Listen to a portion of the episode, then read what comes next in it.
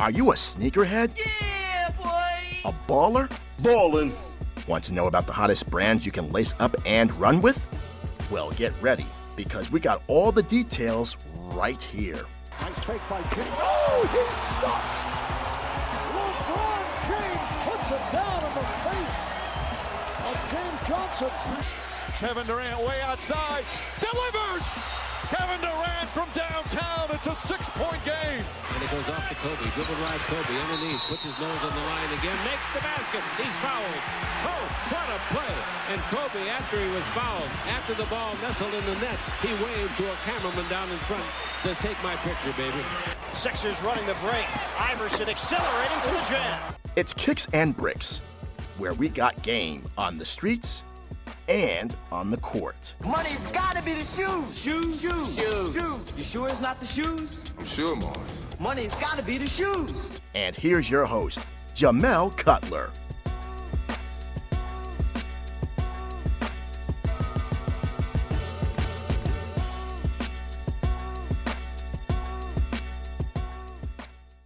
What up, what up? Welcome to Kicks. Today we have one of Brooklyn's most iconic actors. You've seen him all over the small and big screens. My big brother, Kadeem Hardison. What's up, my guy? How you doing? Peace. What's happening, bro? How you doing? All right. It's a pleasure to have you on, man. We're in a new year, new goals. So I'm just really excited. That's what it's all about, yo. Reaching and attaining. Mm-hmm. All right, man. So, like, you grew up in Brooklyn, like, before it got gentrified. Like, can you talk about, like, what the style was like before, you know, the Starbucks and all the white people came in? Yeah, it was, you know, it was a little dangerous for me, anyway. I was in Bed-Stuy on Hancock and Reed. I mean, I think it's Malcolm X now. They changed Reed Avenue to Malcolm X Boulevard. And yeah, you know, at the top of a brownstone, I looked out and I saw, you know, all kind of stuff, you know, buildings burning, friends jumping out of windows, people getting stabbed, no Starbucks, definitely no white people. I don't even think the bus driver was white, like that drove the bus through the neighborhood was white. Like, yeah, Brooklyn's changed a whole lot since I was little. Mm-hmm. And you know what's crazy? Like now, I feel safer. Like kind of back then. Like I'm 35, so like back in the 90s, like I kind of felt safer then than I do now. Mm-hmm. If that makes sense to you. Yeah, it sure does. You never know what's going on. Yeah, the 90s. I was here. I was in California by then, so I don't even know what the 90s Brooklyn really looked like. My Brooklyn was more 70s. If you can imagine. All right, so like you talk about like how they're growing up in that tough environment helped molded you as an actor. Yeah, it allows you to use your imagination. Sometimes you got to do something else to get away from everything that's right in front of you. So instead of being consumed by it, you start imagining other stuff. You start dreaming, and if you dream big enough, hopefully it'll carry you somewhere else. It'll lead you to something. It'll put you on another path and keep you away from that monster, that beast that could swallow you up. And before I ask this next question, I just want to say rest in peace to Sidney Poitier. Absolutely, 100%. Like who are some actors that you try to pattern your style after, like when you was like on the come up?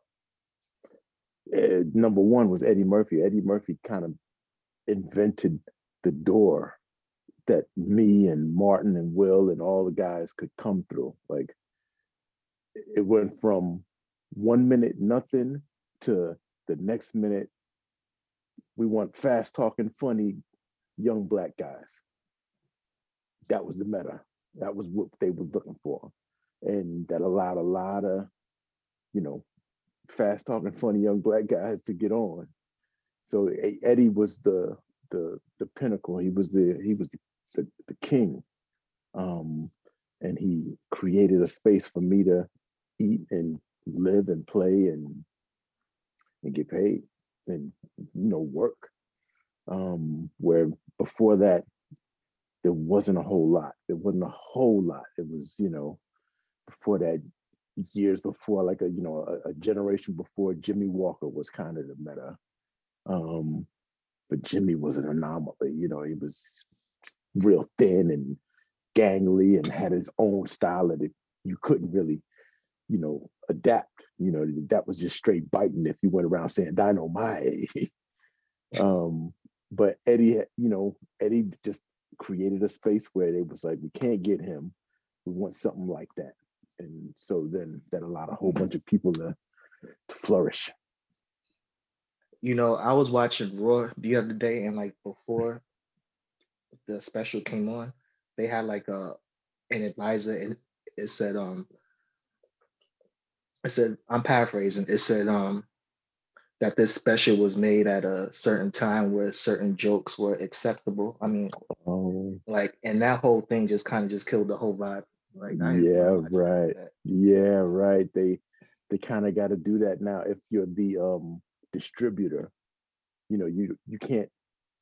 You have to be careful what you put on, because whatever is said in the thing that you're displaying gets attached to you.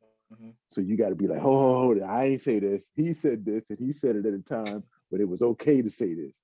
I did not make this up yesterday. I am not trying to say these are my views. Yeah, everybody done got so scared of speaking now that any distributor has to put out a disclaimer. Hey, this was okay when it was done. It wasn't done yesterday. We know we could get in, you know, people would be offended and da-da-da. This was a time where offenses weren't so high, or being outraged wasn't the thing. Do you think like the cancel culture of today kind of like stifles like creativity a little bit? It doesn't help. Like, I always felt like, and I'm not a comedian, but I always felt like comedy should be a safe place. That should be a place, you know, I learned from the Wayans brothers. Those are like my adopted family. And they didn't care what you said as long as it was funny. You could get away with anything as long as it was funny. And which, you know, you see what it produced. Marlon and Damon and Keenan and Sean and Damon Jr. and all of them, they come from that. As long as it's funny, say anything, give anything a try at least.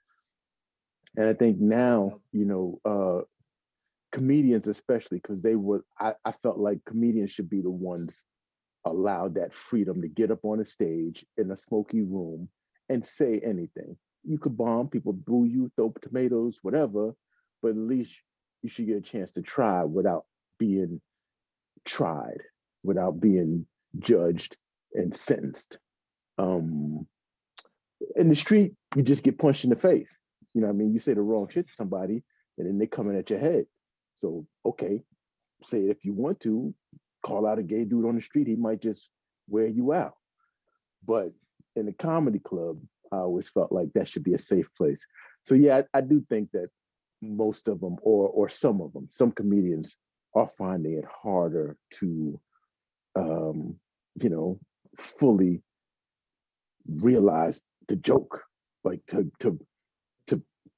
start it, craft it, mold it, get it into a right place, and then deliver it.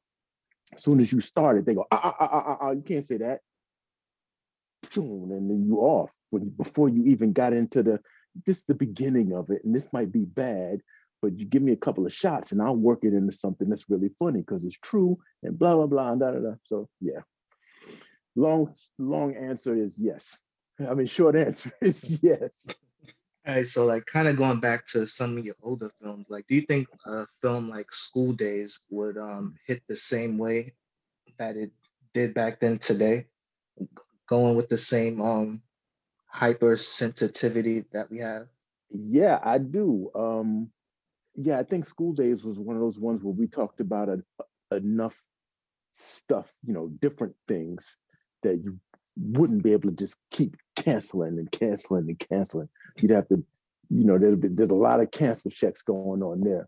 So I think, you know, one of the things I really kind of you know, loved about School Daze was the black on black crime, like the light skin versus dark skin thing that's, you know, was real. And Spike addressed it and did it in a way that, you know, he put it in a school setting where, you know, you could miss it, but the overall message was wake up. You know, we're all the same. We don't need to be, you know, judging this one because he's lighter or this one because he's too dark or any of that. So yeah, I think that would, you know, it could be a hit today for one. You know, what was it like working with Spike back then in that all-star cast of, you know, of legends that was like so early in their careers?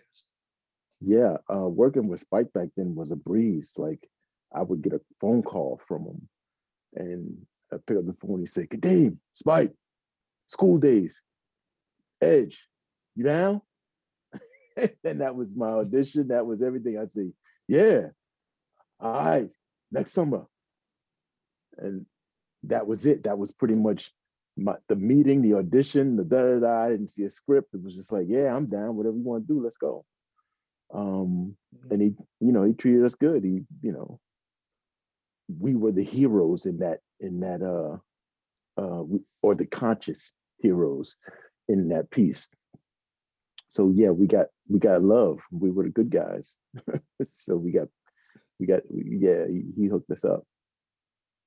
You know, that chicken, that scene inside the chicken joint is probably like the most important scene, like in the whole movie. Like 30 years later, do you think that today's generation could take a lesson from that scene in particular? I would hope so. You know, I would really hope that anybody that sees that scene could relate. You know what I mean? Like, you know, people like that. We all got our country uncles or our country cousins, and sometimes they clash with your city cousins and your city uncles, and there's not a real reason for it. You know, you mad at yourself. You ain't really mad at me. You stuck on what's holding you back, and it's not me. We can get down and work together. But yeah, I always thought that was a really good scene. That was Sam Jackson. Or he went from sticking up the McDowell's and McDowell's to America, to causing trouble at the KFC. Church's Chicken. Church's Chicken. I think it was Church's Chicken. Yeah, yeah. He was a bad boy.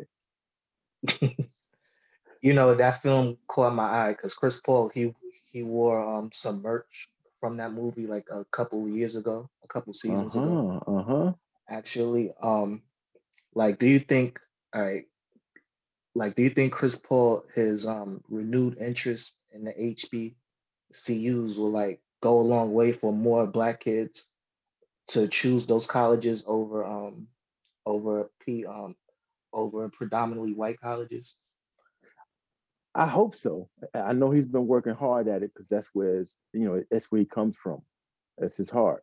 So, so I would hope so. I would hope that he could kind of get a little swell going and get the kids interested in it. Because even when it's not so great, kids look up to basketball players, rappers, actors instead of teachers and engineers and parents and, you know, the people that are right there.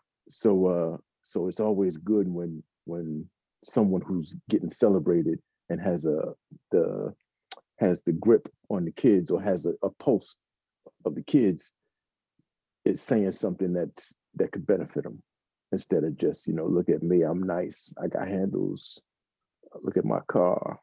I have a confession to make. It's about Black colleges.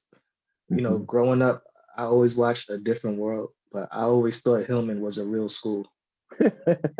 Most people. I didn't know. I didn't know Hillman was fiction until I was 19, 20. Like, wow. We did a good job. We made it. That was the goal, was to make it feel real. And once Debbie came on and Debbie Allen came on in the second season, it really got real. It really got down to the, hey, why is there no hot sauce on this table in the pit? Like, We can't have that. We can't have that. Even if nobody ever knows, there better be hot sauce on every table in the pit. That's how we get down. So yeah, I'm glad to hear that. I'm glad that we fooled you. And spades too. Like when I first got to college, like that was the main thing I was looking forward to. Like, was I'm playing spades. Yeah. It's funny. I didn't go to school. I was busy doing the show, so I didn't know. I just went along with what they told us. But I don't think any of us went to HBCU. Oh, Jasmine. Her daddy was a teacher at one of the schools. But yeah, you know, I just went along. I had no experience of any kind of college. So if they said that this is what we do, then this is what I was going to do. Do you think A Different World kind of like set the bar for like Black teenage sitcoms of that time? Yeah, we were one of the first ones to come out, like, and off the Cosby umbrella made it even more special because Cos was such a hit, and so whatever he did next, their eyes were on him. And once we came out and got to a second season and really start to evolve as a show, I can't hear enough that people wanted to go to that school because of me, or a school like that because of me, or school period because of what we were doing on the show. So absolutely, man. I think we definitely kind of left a mark and inspired some folks. You know, how did you get the role of Dwayne Wayne? Straight audition, just like, you know, most of the roles, they call you up and they say, hey, we got an audition for a new character on this Cosby spinoff, and yada, yada, yada. Everybody was like, Cosby spinoff, I'm in. And you go down there and you audition 3 or 4 times, 5 times, and then they bring you back for the final call. And usually they have 2 or 3 options. But when I got to this final call, it was just me. It was the last day was just me. So I knew it was kind of mine to lose. But I went in, had fun, killed them in the room, had the job. Do you have any favorite memories like during the filming of the show? Like what sticks out about that time period to you? Oh man. The fact that I got to meet so many people, I met Michael Jordan and hung out at Jordan's house during the Different World run. Eddie Murphy, like all the cats that were the baddest cats. Since they, you know, everybody when they calm down, they want to sit down and at home and watch TV after work, and it was usually Cosby and A Different World was kind of like in a box together. So all the people who I was, you know, impressed by and wanted to meet, they were watching me on TV, and there was an instant kind of mutual respect. It wasn't like I had to do anything special, but except say hi, be myself. And they were like, hey, look at you. And it took me right in. So yeah, I had big fun going to Chicago during Jordan's run and hanging out with Ed and all of that. Too much fun. Dwayne Wayne, he had a pretty good list of girls on the show. Lisa Bonet, Whitley Gilbert, you know, that's a pretty good start to a fictional dating life. Yeah, the gig was easy. They were like, he's a nice guy, he's from Brooklyn, and he chases girls. I was like, yeah, I could do all of that. I could fit right in there. Not gonna be a problem, this job. So yeah, all the girls were exceptional and fantastic actors also, which made it even better because then you believe the relationship more. You believe he was really in love with Denise and she was really kind of lukewarm on him. Like, yeah, I might warm up, but not right yet. All these years later, Dwayne and Whitley, they're like couple goals for all the Black people on Twitter. Like, you know, how does it feel to that a fictional couple is still one of the most popular, you know, Black couples of all time. It's a compliment because Jazz and I did it. We, you know, we made everybody believe that this is what love looks like for young people. This is what, you know, a young, inexperienced couple could go through and emerge from. So yeah, it's lovely to think that people love that like that. I hear other takes though. I hear that it was toxic, that Dwayne was toxic and he kept Whitley from living her best life and stole her at the altar when Papa Pope Joe Morton was the best guy for her. And I like that take too. I love the fact that people think, yeah, that wasn't goals. That was toxic. He screamed at her too much. He was a bully. Like, oh snap, okay. Because I definitely wasn't trying to go for anything. So he did push back sometimes. Whitley did some crazy stuff. Are you surprised people still talk about that wedding scene? Like, did you have a hand in creating that scenario? No, I thought it was the wrong way to go. I couldn't believe that was what we were gonna do in front of America. Like, really?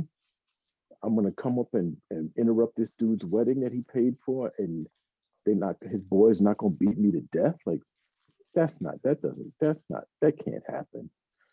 And they kept saying, no, this is gonna happen. This is how we're doing it. And I think the one thing I asked for, because I really was having a hard time committing to walking down the aisle and breaking up the wedding, I was like, what if we just ran off the night before?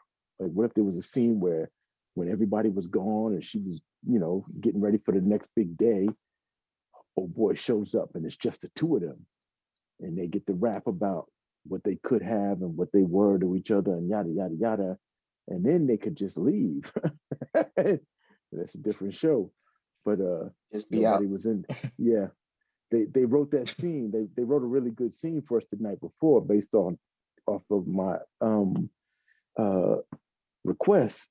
But they were like, and you still got to come in the next day and break up the wedding. So no, yeah, I thought that was a weird way to go. I thought we were doing a lot of really good stuff based in reality. And this way here, we were kind of going a little bit left. And I was like, this is not real though. This wouldn't happen like this. Why are we doing this? But we did it. Hey, but it all worked out in a fictional world, so. Absolutely, people love it. So I'm not mad.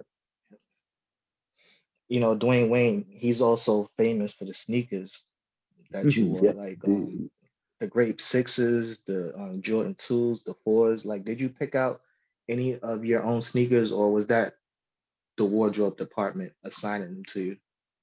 That was all me. Like, I wasn't crazy about the sweaters and the weird vests and hats and stuff they were putting on. So I was just like, well, just let me be in charge of the sneakers. And I had a contact at Nike at the time, Tracy Hardy. and we would just call her and she would send all the stuff to the set. And then the first time we got them, there was some 2s and they took them, like the wardrobe department took them and they put some stuff on them to make them look not as white and kind of yellow them up and make them look used and kind of, you know, worn. I was like, don't do that. Okay. So then I called up Nike and was like, hey, from now on, just send the joints to my house. Don't send them to the set because they don't know what to do with sneakers over there. I trust them with pants hems and collars, but send the sneakers to me and I'll figure out what to wear each time and just bring them to the set on the day of shooting. So yeah, the sneakers were all me. Did you ever save any of them shoes? Because if you like think about it now, those sneakers will probably go for way more than I gave them all away to nephews and cousins, and they were literally sending me boxes that would take up, you know, half of the driveway. So it was, after a while, it was no place to put all of that. This was before people were renting warehouses to hold their sneaker collection. I was like, nah, just give them to my cousin, give some to them, send them to New York, da da da. I never thought about keeping them. And the only ones I did keep, I remember trying to put them on years later, and the bottoms came off, like they just fell apart, like the glue had gone up. And I was like, yeah, shoes don't save well. You can always get them fixed and resold and whatever, but they don't, not the best investment. Like they don't keep well. They're meant to be worn, really. And if you save them, they'll just get brittle. I got some in the garage. I pulled them out. My cousin was like, yo, can I get these? I was like, I was holding on to those, but yeah, you could get those. He put them on, they flip-flops. The bottom start flapping, the back start flapping, like, yeah. And he got to go around buying glue to try to figure out how to keep them together. I was like, yeah. After a couple of years, sneakers got to either be given, sold, or donated, something like that. They got to be moved because they don't last. What were some of your favorite sneakers to rock back in the day? The 2s, the 4s, the 6s, the 11s. Wait, oh, just straight Jordans? Yeah. For me, Jordan was my guy. Like I saw him play in college. I didn't even like college basketball that much, but once I saw him play in college, I became a college basketball fan. And that dude in particular, and I'm from New York, so when he went to Chicago, I was a Chicago fan. And they used to wear the Knicks out. And I grew up a Knicks fan. Like Knicks was the hometown, but I could not root against 23 in red, never. And then met him and stayed at his house and had him give me old jerseys and old da-da-da, just, treat me like a little brother. There's no way, none of the Knicks never did that for me. So yeah, Jordan was my guy. And all the kicks that I particularly loved were, all of his. The first time I met him, I spent the whole night before, just wondering what to call him. Mike, MJ, yeah, Jordan, Mr. Jordan. I just didn't know what to call him. I call him M. Yeah, I've always called him M. That's funny. Yeah, what to call him? Black Jesus. Michael. Yeah. First time I went to Chicago to meet him, they were like, I was for Jesse Jackson. He was doing something in Chicago and they were gonna fly me out. And they was like, while you're here, is there anything you'd like to do? I was like, Black Jesus lived in Chicago. And they knew exactly who I was talking about. And was like, don't worry, we'll get you to a game. And I was like, bet. And that's how I met him. Other than yourself, who had the best sneaker rotation on A Different World? Daryl Bell. Me and Daryl was to get him together.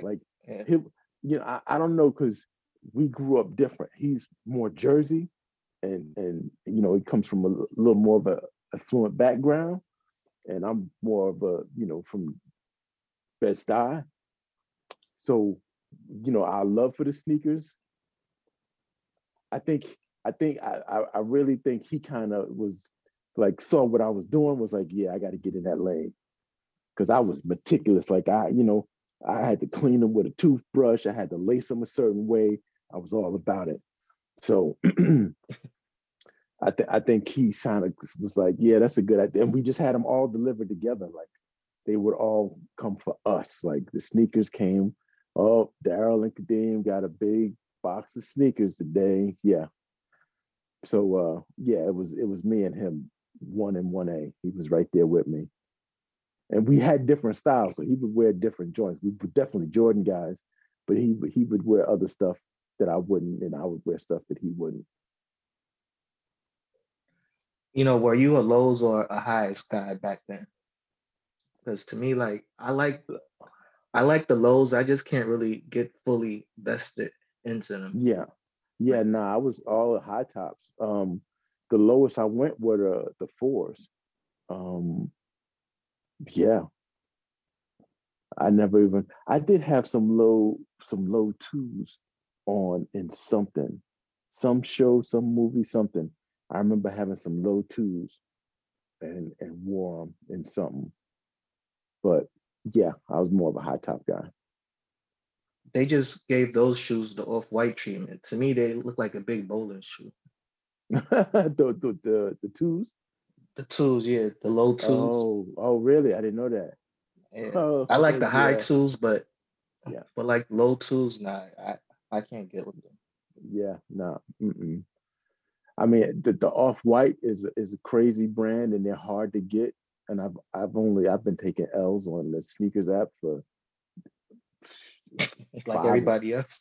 Yeah, for 5 years now. So I quit that shit altogether, and my mom's was able to get me a pair of Off-Whites from Virgil right before he passed. So rest in peace, Virgil, and thank you for the kicks. Yep. You know, like you did a lot for sneaker culture back then. Like it was, to me, the three big TV guys that did the most for sneaker culture was yourself, the Fresh Prince, and Martin Lawrence. Yeah. In that order. Definitely, because like you was first if you think about the timeline. Absolutely. Yeah, 100%. That's what I keep trying to tell the kids. They're like, Will Smith was the... Hold on. Will saw me, and then he went on. And Martin saw Will and me and went on. And Marlon saw Martin, Will, and me and added on. So, yeah. It was great. I was just doing my thing. I had no idea that, you know, I love sneakers from the time I was maybe 13, 14 years old. So now that I had a little money, and now I could had a little money, all of a sudden they're giving to me for free. So it was just kind of like match made in heaven. Like I got to literally pick from anything that I wanted. It's like, ooh, these or these or these. So it was me, Martin, and Will. That's a good trio. Yeah, and I know you mentioned your Bulls fandom earlier, and I noticed in a lot of your films that you wore a lot of Bulls stuff, a lot of New York Giants stuff. Was that like by design? Like, did you have a hand in that, or was that the wardrobe? For White Men Can't Jump, I wore Bulls 23 jersey. That was me. I bought that. I think I wore it to my audition, which was at the Hollywood YMCA, and I wore that, and I think they liked it. And I just was like, I'm gonna just wear this to the set, and they was like, yeah, put him in that. Let's he'll be that guy. The New York Giants joint. That was Robbie. That was Ruthie Carter. She did the wardrobe for School Daze. Her and Spike wanted me to be that dude with the two-tone pants and the Jordans and the starter jacket and the UN jersey and the hat. That was all Spike. That was me basically being little Spike, I think. I think I was some version of Spike because he would have dressed like that. You see Spike at the Knicks game and he got on the full, like he's a mascot. So he kind of, you know, wanted me to represent New York hard because we was down there in Georgia. So, so that was them. I didn't have any say in the School Daze uniform outfit.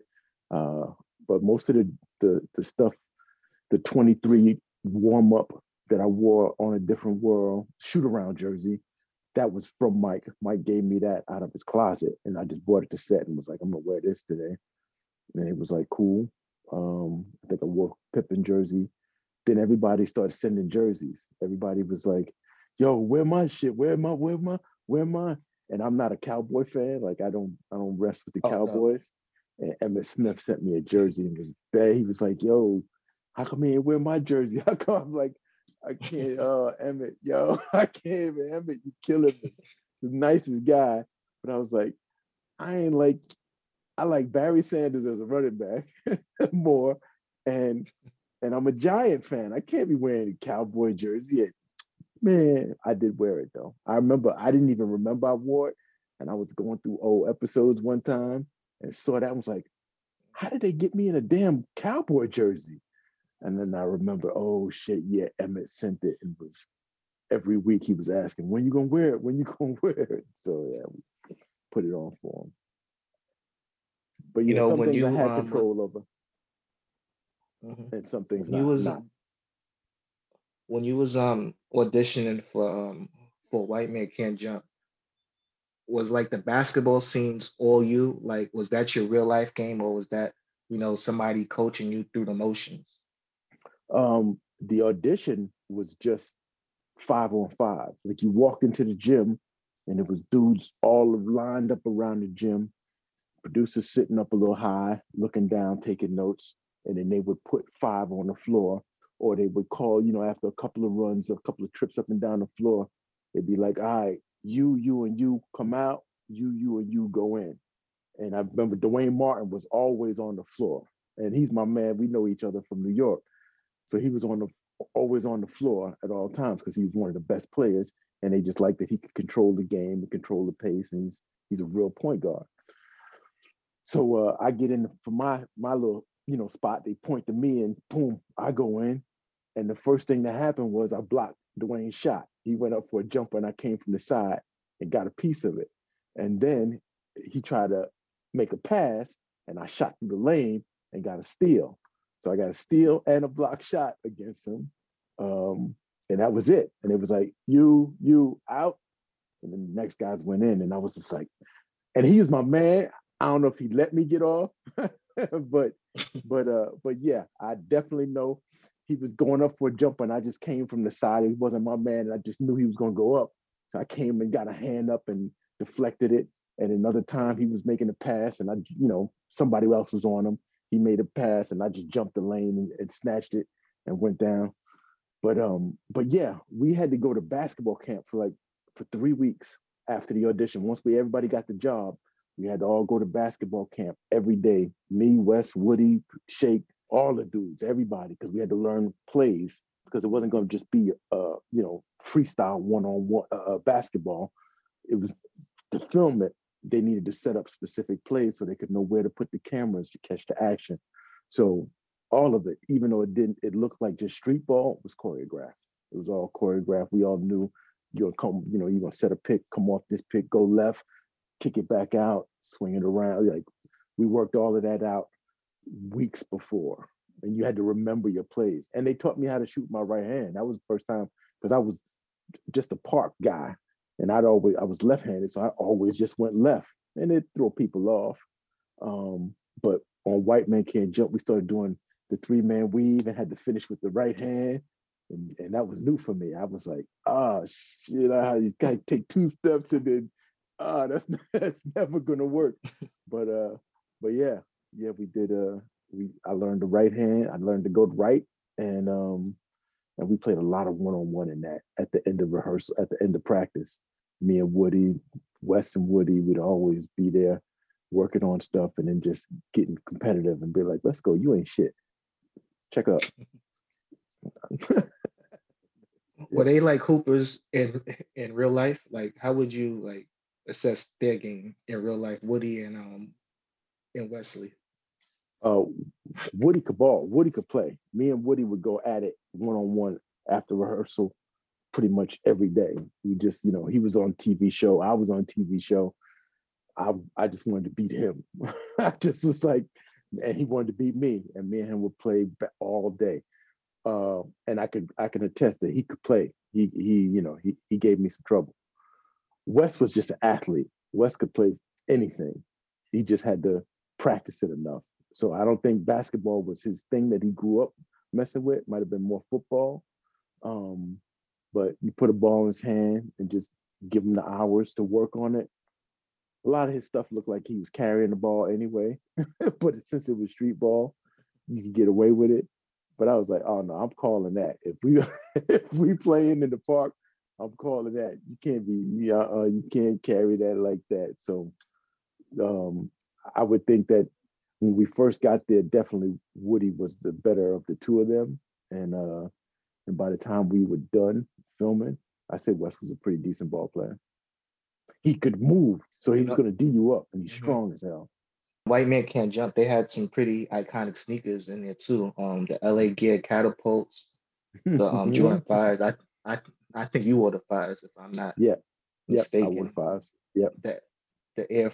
The Air Flights, people talk about the importance White Men Can't Jump had on the sneaker community. Oh wow, yeah, I always thought my contribution came from A Different World because that's where it first started. But I didn't know people really took white men like that as a catalyst for sneaker culture. But yeah, I knew exactly what I was going to wear. That was my shit. I was wearing Jordans. I came in with them. I had the socks right. I had the leg brace right. I had the elbow pad right. I was Michael Jordan out there. So, but yeah, there were some good kicks in there. And I saw that the wardrobe took, you know, Woody's and kind of made him look a little dingy, a little dirty, because that was supposed to be his style. He wasn't supposed to be fresh. But yeah, I didn't know white men had that kind of influence. I just thought it was a really good basketball movie. I didn't even think about sneakerheads in it. Do you think White Man is like the greatest basketball movie of all time, or do you think like another Spike movie like He Got Game? Oh, is right up there. Yeah, because to me, honestly, it is He Got Game. Maybe Hoop Dreams, but He Got Game to me is number one. Yeah, He Got Game as a movie, and you know, Ray Allen. Good. So they automatically had the best basketball player in the movie playing basketball. So none of us and White Men Can't Jump could compete with Ray Allen. Nobody in any of the other, you know, nominees for best basketball movie of all time could compete with Ray Allen playing basketball. So yeah, I give it to Who Got Game. White Men Can't Jump was just, you know, kind of like a buddy movie, a heist movie, you know, a little twist and turn movie, a little romantic comedy, and some basketball. Like, it had all the good things in it to make it enjoyable. So I put it up there for me, only because I was in it, and I hold it in a certain place. You know, I like that movie. I like the movie. Forget me. I just like that movie. I like everything that Ron Shelton did with it. The black guy, the white guy, was on everything. Oh, The Sixth Man. The Sixth Man was pretty good too. It's pretty underrated, and it was like a few years after Marlon Wayans was in Above the Rim too. That's right. Yeah. I forgot about that one. Yeah, Sixth Man was good. I always thought it was a little crazy that we were doing that, like on CBS, like the NCAA's. Like, I thought this isn't real. I always tried to pitch to them that we take it down, and instead of it being on a national college stage, let's just do it in a small town gym, and it'll be that ghost story that, you know, only the people in the town in that gym. You can't put that on CBS and have people saying, wait a minute, the ball just went, you know what I mean? Like, everybody's gonna see that, and then everybody's gonna go boo. You're like, something's wrong out there. Somebody do something. I don't know. I just thought if you just shrunk the scale down, instead of it being such a national thing, just make it a small ghost town movie about a gym, about this one gym where only the people in there saw this crazy shit. It would have worked better. They were like, man, you want to do this movie or not? I was like, okay, I'll just try. I tried to help y'all, but nope. They wasn't really trying to hear it. You know what I like most about The Sixth Man was, like, you guys actually look like basketball players. Like other basketball movies, like say Hoosiers, like those dudes don't look like legit hoopers to me. Right. Yeah. At least you guys look like you guys could put up a good 15 points or whatever. Yeah. Yeah. We most of us, you know, me and Marlon were the two mains. And I love basketball. So, and I'd come out of doing White Men Can't Jump and played a whole bunch of basketball on television, Different World. Like, you know, I was always playing basketball. And Marlon wasn't, you know, Marlon's just another athletic freak, long, rangy, will D you up, had to work on his shooting and his form and his shot, but he worked hard and he turned it into something where he was, by the end of it, he was a pretty good basketball player. Yeah. And all the guys casted around us. Travis Ford was shooting. We had basketball players like that could play. So, you know, aside from the two main actors, everybody else around us, they had better been some kind of college basketball player. I bet you wasn't talking shit on that set. Nah, yeah, because I didn't get to play much. Like, I died in the first. Spoiler alert! I died in the first game, so there was no, you know. After that, I was back as a ghost, and I would just run around and do what I wanted with the ball. So there wasn't a lot of one-on-one there for me. It wasn't a lot of basketball time. Like, I learned a little bit of basketball just for the opening scene. Just, you know, I had to run and get a breakaway dunk. And then then I was out of the basketball stuff. So every time they went to go do basketball rehearsal, I got to go home because I wasn't involved in any of it. So I didn't talk that much shit there. On White Men, I was constant shit talking because we were all in shorts playing basketball. As soon as they said cut, we'd start playing again. Like, you know, we do the thing, we do everything what we had to do for camera, and they go cut, and they'd be like, all right, let's go, let's finish this game. They were back to the one-on-ones or the two-on-twos to see who was whatever. Yeah, there was a lot of smack talk there. You know, if you can go back in time, like, what would 25-year-old Kadeem put up in the current NBA All-Star Celebrity game? Like, 25-year-old? Me personally, yeah, I think I could put up right now at least a good 10 points against some of them dudes. Yeah, I was going to say, 25-year-old me. So at that point, that was 1990. We just did White Men. I just got my right hand. So I could put up 12, 15. The right hand, I think you can do a little bit more than that. You think so? Have you seen the celebrity? Not in a while. I haven't watched in a while, but I remember one thing that's really different for anybody that plays on the street and then goes into an arena, that full court is way different on an NBA stage than it is the half court that I grew up playing. I grew up playing half court. So there was no full runs, and that changes your win completely. That's why I love basketball so much, because I watch them dudes go out there and do that for 30, sometimes 40 minutes. And I'm like, nah. By the fourth quarter, when LeBron said his legs was cramping or his legs was dead or all the shots was falling short, I'm like, hell yeah, I would have no legs. Just running. I ain't even got to dribble. Just let me run up and down like the referees do. I'd be out of gas, second quarter, calling for the medic. Like, nah, I learned that out there in one of those, doing Sixth Man, because we were on the Huskies, the Washington Huskies. We were at their home joint, and that's a real full-length college joint. And running up and down that shit, I was like, yo, why am I so tired? Like, yeah, because I'm so used to playing half court. And when I say half court, I mean like top of the key down. Like three. Yeah. That's it. Yeah, that's it. We get the ball at the top of the key, and that's it. And you walk back when you score a basket, you walk back to the top, take it out again. There's no running, playing D, sliding, shuffling. No, I'm telling you, bro. I'm telling you, if I can get 10 points in a real full court in the celebrity joint, you don't even know.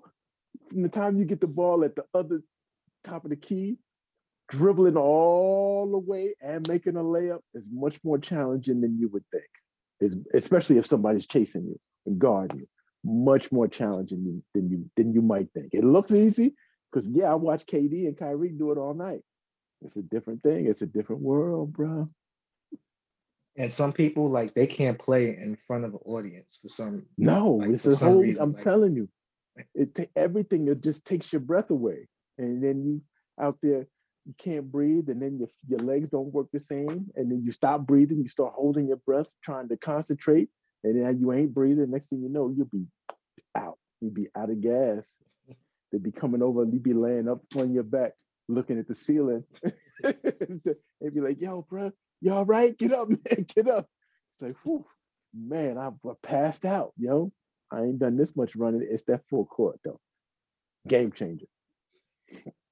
You know, which NBA teams and players are you into today, currently? Ja Morant's my favorite player in basketball. And Kyrie, my man Kyrie. I always stay good with Kyrie. Ja Morant was the dude that I just thought the Knicks are going to get. The Knicks got the worst record in the league for the last 2 years. They got to get the number 1 or 2 pick. It was the year that Zion and Ja was coming out. I'm not mad at RJ, but we ended up with the third. Like, do you remember that? We ended up with the third. Like, 1 or 2 would have been great. And we had the worst record. We should have been guaranteed at least 1 or 2. we were guaranteed 1, 2, or 3. We got 3, and I was like, and I'm not mad at RJ Barrett. He's a baller, but it was Ja Morant. I thought he was the number one pick. I like Zion, but I just saw Ja Morant as, you know, Jordan, Westbrook, Iverson type, Kobe type shit. Like, and now my other dude I love is Jalen Green in Houston, the rookie kid that went right straight out of high school to the D League. Who else? You know, KD, of course. Yeah, I like basketball, so I'm always rooting. I always like Spider Mitchell's game. I remember him and that's right when Kobe, that's another dude that should come to the Knicks. I'm an eye on him. Please. When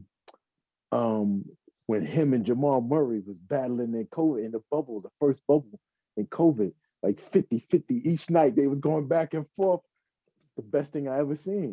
Where was I then? I was off somewhere working, and everybody in basketball was coming back, and it was in. No, I might have been home, and basketball was coming back, and it was in the bubble, and Utah was down, not Utah, Denver was down 3-1 twice, and Jamal Murray just was going bananas. Yeah, I like basketball. You know, I think like last year was probably their best year to win the title. I think Utah, because Denver. No, well, both actually. Mm-hmm. If you think about it, yeah. Because this year Golden State is back up on top. Mm-hmm. You can't really sleep on the Lakers too much. Mm-hmm. Lakers look old. No, Phoenix. Lakers look old. Lakers ain't like, come playoff time. Yeah, but they're not pulling it out. They're not playing well at the end of games like they should be with the talent they got. Like, it's not gelling yet. Like, Kyrie just came back the other night, and they was stinking it up in the first half, and almost like a switch, like they was doing for years, for the 2 years that they was together when they all got on the floor for like 7 games. They could be down 15, 18, and then third quarter they hit another gear, and then boom, they be up 18. And I watched the game last night, his first game back, or maybe the night before last, his first game back, stinking it up in the first half. Lance Stevenson was giving them all work, and then second half they just hit a gear. The three of them together, they hit a gear, and you can't stop them. They go on a 30-8 run, like it's nothing. Yeah, man, you can't stop that. In Brooklyn. Yeah. Well, come the playoffs, you know, I really don't trust James Harden. So, and Kyrie might not even play if it's at home. He won't be able to play home games. I think that's crazy. But yep. So if it's like Game 7, like at Brooklyn, it's just gonna be all on KD again. Yeah. Yep. Yeah, that's tough. That's why they gotta do like Jordan and not let it get to no Game 7s. You know, that's the best bet, or they could, you know, slip down to like the fifth seed or something. Yep, and play road games. Yep. Like, who's your pick to win this year's MVP? Because to me, like, I really want Ja Morant to win, but I don't think he's gonna win it though. I don't think he's gonna. He's putting up the numbers. Yeah, I don't think they give it to him. It looks like Steph is trying to run away with it. I don't know, like Memphis, they're the 4th seed. So, like, you know, they could sneak up to like maybe 2 by the end of the season. Like, he's putting up the same numbers Derrick Rose did his MVP. Yeah. So, I mean, it'd be nice. I see why not? Yeah, he's my favorite. He's my favorite dude to watch. Yeah, he's my favorite dude to watch. And it'd be nice, but I just think that what Steph is doing when they was so down in the, you know, everybody kind of forget about them and yada, yada. And he's still been there hitting threes, passing Ray Allen, passing Reggie Miller, all time, everything. It's just, then you go out and get 8 threes, and then I had 50 points. And it's like, it's going to be hard to take it away from them, especially if they're the number 1 seed and they can come out of the West. It's going to be hard to say anybody other than Steph. LeBron having MVP numbers, but team is in the tank. Like, I don't know where they at. I think they messed up when they traded for Westbrook. I mean, like, now it's impossible to trade someone else. It's gonna be hard to deal him. Yeah, you know, they should have got Chris Paul in the offseason. Yeah, that would have been. But Chris could see the writing on the wall. I don't think he wanted to come. He wanted to stay with the young pups up there in Phoenix instead of coming down with the retirees. Like, I think he had, he was free, and Phoenix snatched him up and was like, we don't really need you leaving to go nowhere else banana boating with the homies, so just chill right here. We got a good young two for you. The money. Yeah, word up. Stay here, chill, and let's make this happen. We'll get them. We didn't get them last time. We'll get them next time. Let's keep adding on. So, I think Phoenix in a good spot.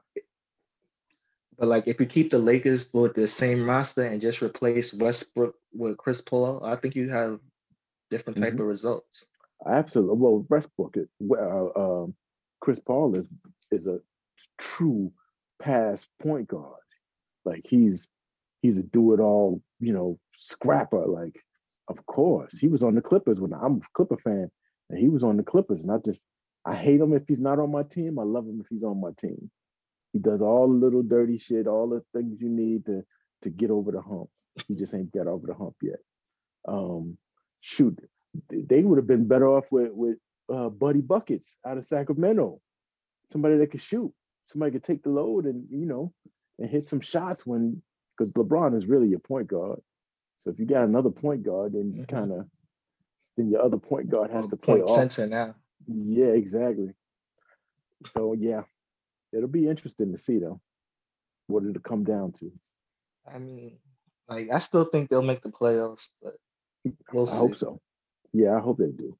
I really hope that'd be tragic if the Lakers. Yeah, me too. Because truth be told, I really don't want to see Utah and like Spurs. Yeah, right. Like that. Yeah, no, the Lakers gotta make the playoffs just for that reason alone. Right. How about the Knicks? Do you see them making a decent run this year? Like, when I mean decent run, I just mean like the first round, maybe. Yeah, second round. Decent run would be second round. I don't fully trust them just yet. I have fun and I root. And last night was amazing coming back on Boston down 25. And I watched all of that come back and was like, oh, they could actually do it. But the offense is just too inconsistent. Like Tibbs should have an offensive coordinator. You should have somebody that's all about offense and push some dudes through. If you're an offensive guy like Steve Kerr, you should have a defensive coordinator who can just coordinate the defense so that the two can play together. I don't think the Knicks have any kind of, sometimes it's Julius Randle show. Kemba come back, it'll be the Kemba show. It's just, it's inconsistent. So no, I don't trust that. If they had Ja Morant, I'd say yeah, but yeah, nah. Hey, not yet. Still might happen, I'm counting down the years to that contract. Absolutely, me too. I want him out of there. I want him out of Memphis. They was booing him. They was telling him to sit out. He came back after he was injured, and they was telling them to sit out or like maybe he should sit out some more. Like, and that had to hurt his feelings. These are the same people that was cheering MVP before he got hurt. Now he come back and they lose 2 or 3 in a row with him back, and they cheering for him to sit down. They rooting for him to get off the court.